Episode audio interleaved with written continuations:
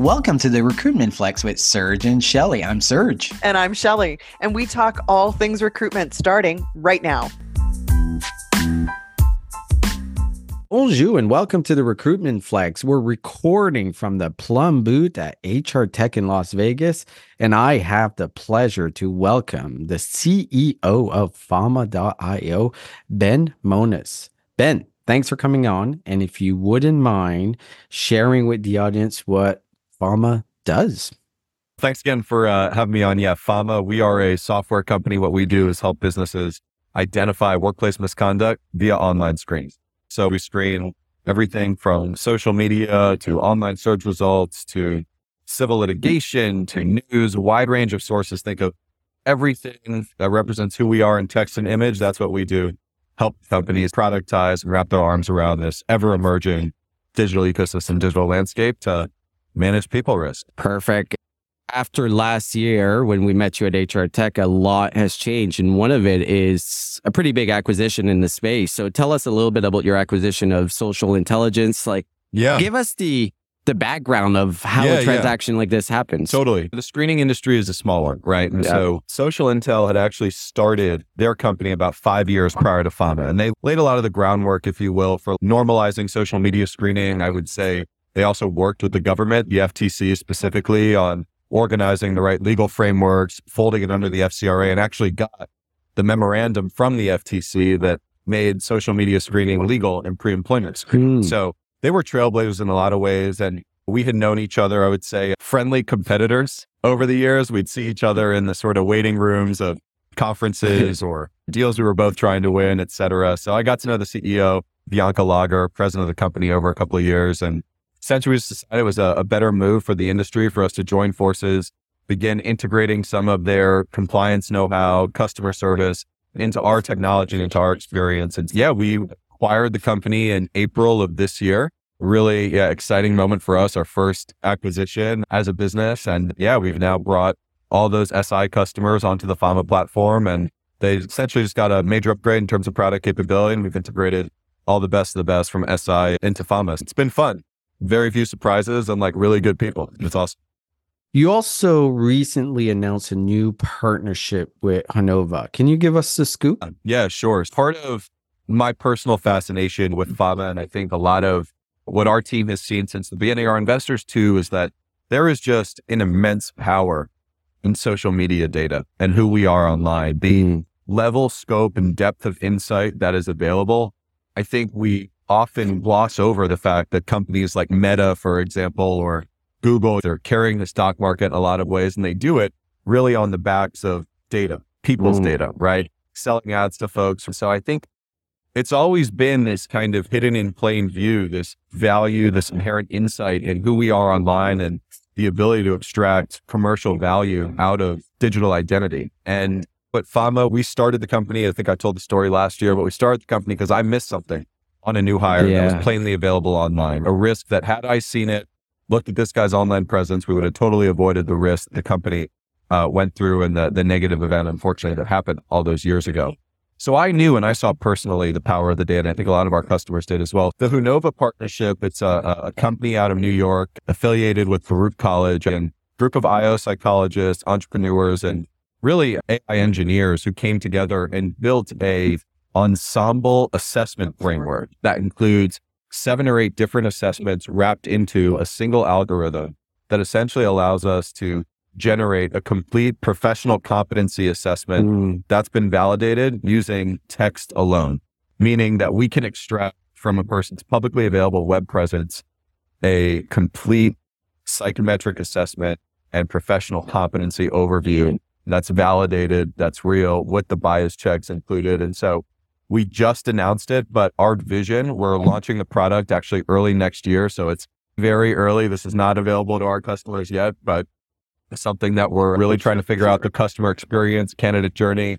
I got some feedback yesterday from someone that said the experience was almost too fast. The AI worked too quickly. That made it almost seem like it wasn't real. Working those things out of trying to figure out the user interface, user experience, Yeah. et cetera, the compliance landscape, working with regulators. Yeah, it's really a fascinating evolution in our technology. And it allows us to go from saying, hey, we can use this data to help you avoid risk downstream costs within your organization. But now we're stepping into through the partnership with Hunova, almost like now we can help you find good people. Now we can help you find the people with the skill set.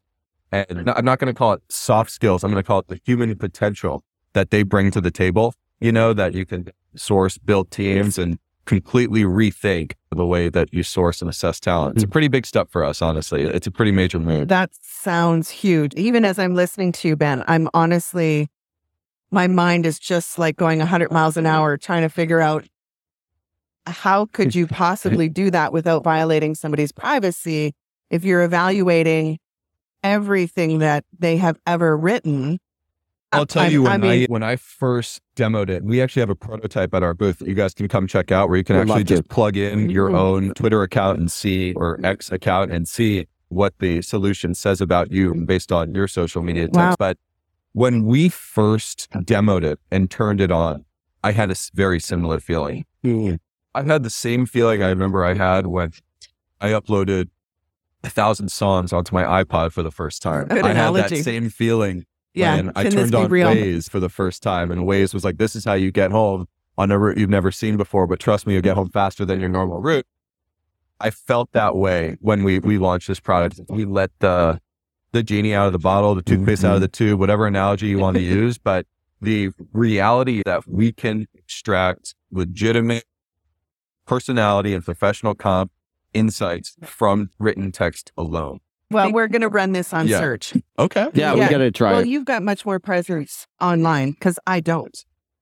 I really don't. Like other than Does it track OnlyFans or that's not in there? Right? That's, only that's written, just right? for you. That's Yeah. just that's just for you. no, but from this conversation we're having right now, if it was transcribed in writing, okay. we could do the same thing. okay, that's wild. I know. Oh That's my gosh. Yeah. But that's the future we're living in. Like it's here now. So even with 300 podcast episodes, it would take that into account. So we Spoken had word. 300 transcribed podcast episodes. Let's test it out. Let's see. All right. I- like I said, we're just launching this. We just Okay. announced the partnership. Just got the prototype up. We're using the next six months to build it, but I want to test that. That's That pretty sounds cool. That's Yeah. really cool. very cool. Yeah. Wow. Thank you. Yeah, we're really excited about it. Uh, it is scary, I have to admit, but Yeah. I get it. There's a lot of things in the coming years that are going to look a little scary on the outset, but we'll see how it works. We're going to keep an eye on it.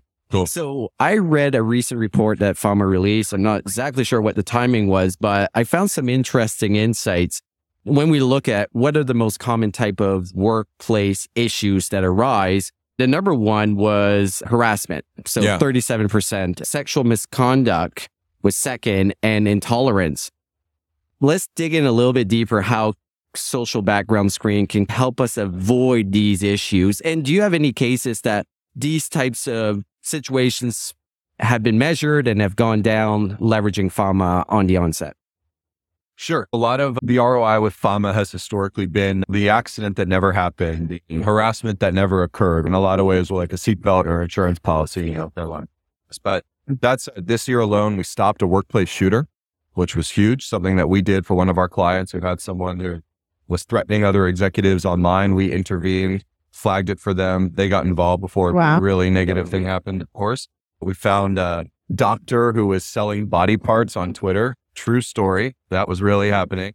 And the run of the mill standard, I was about to hire someone and then I found out they have this history of harassment litigation that they've been named three or four different times Oh, over wow. a 15 year period as not even a defendant in a case, but somebody who was named in the body of a brief, right? Those are the sorts of things that we do for our clients day in and day out. And the harassment piece, for example, the state of workplace misconduct report that you're referencing.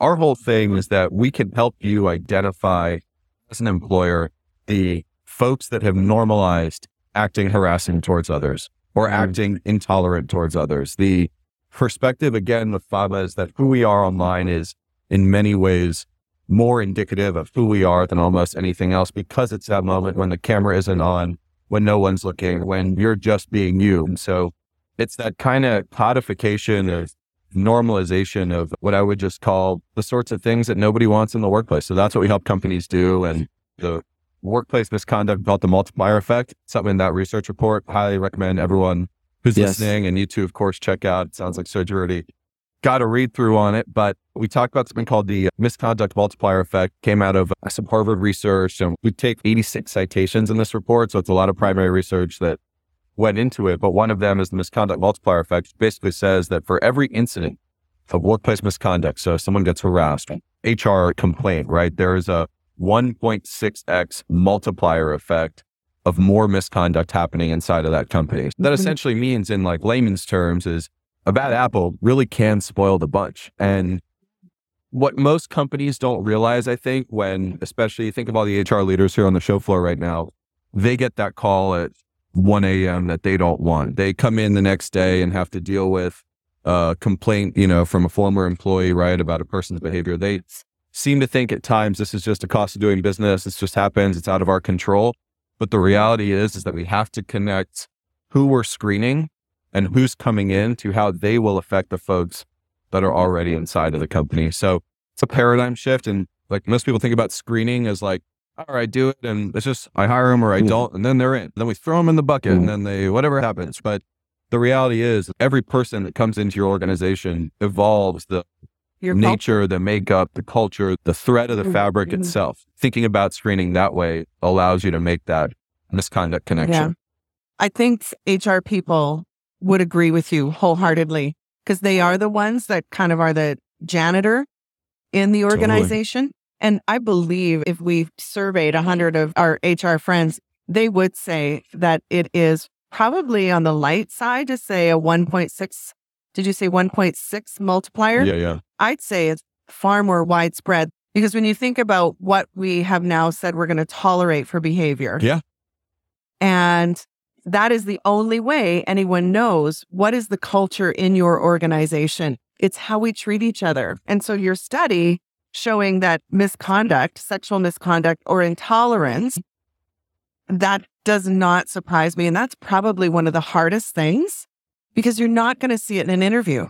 No one's going to say they're a racist. Yeah. Nobody. And And- nobody's going to say that they can't keep their hands off other people. They're not.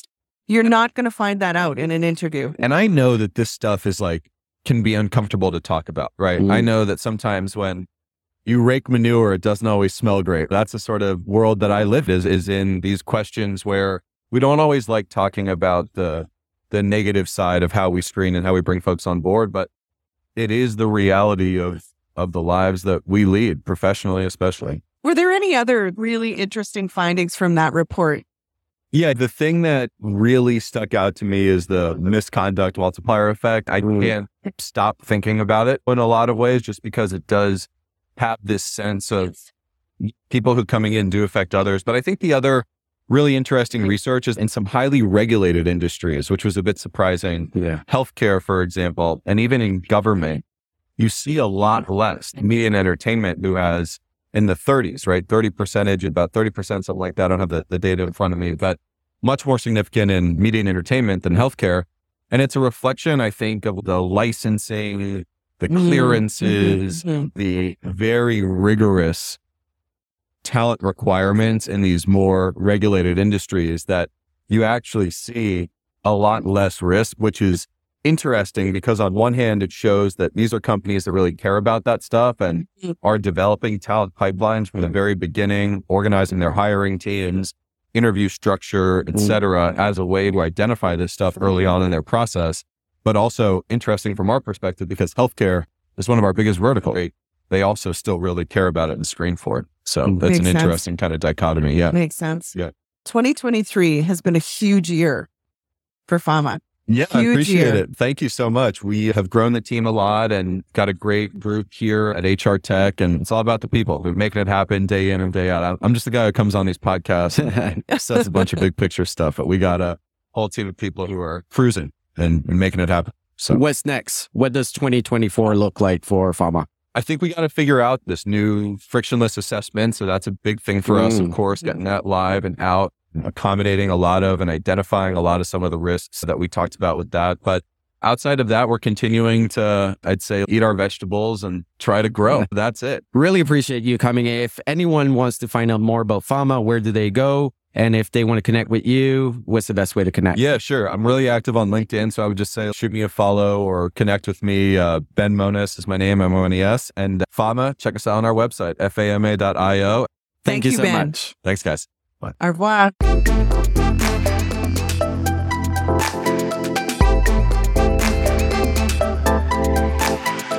Shelly, let's face it, texting candidates is the easiest way to hire quicker today. But your cell phone doesn't connect to your ATS. You're sharing your personal number with strangers. That's pretty scary, right, Shelly? And Mm. it's not even legally compliant. Mm, this is where our friends at RecText come in. They've created simple yet powerful text recruiting software that works with your ATS. Plus, it's designed by recruiters for recruiters, so you know it works. To learn more and book a demo, visit www.rectxt.com, mention the recruitment flex, and get 10% off annual plans.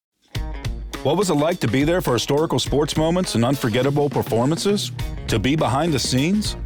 On Pressbox Access, you'll hear from me, Todd Jones, and other sports writers about their experiences with the greatest athletes, coaches, and sports events of the past half century. We'll share some stories behind the stories, some big, some small, and some we've only told each other. Let us buy you around on Pressbox Access.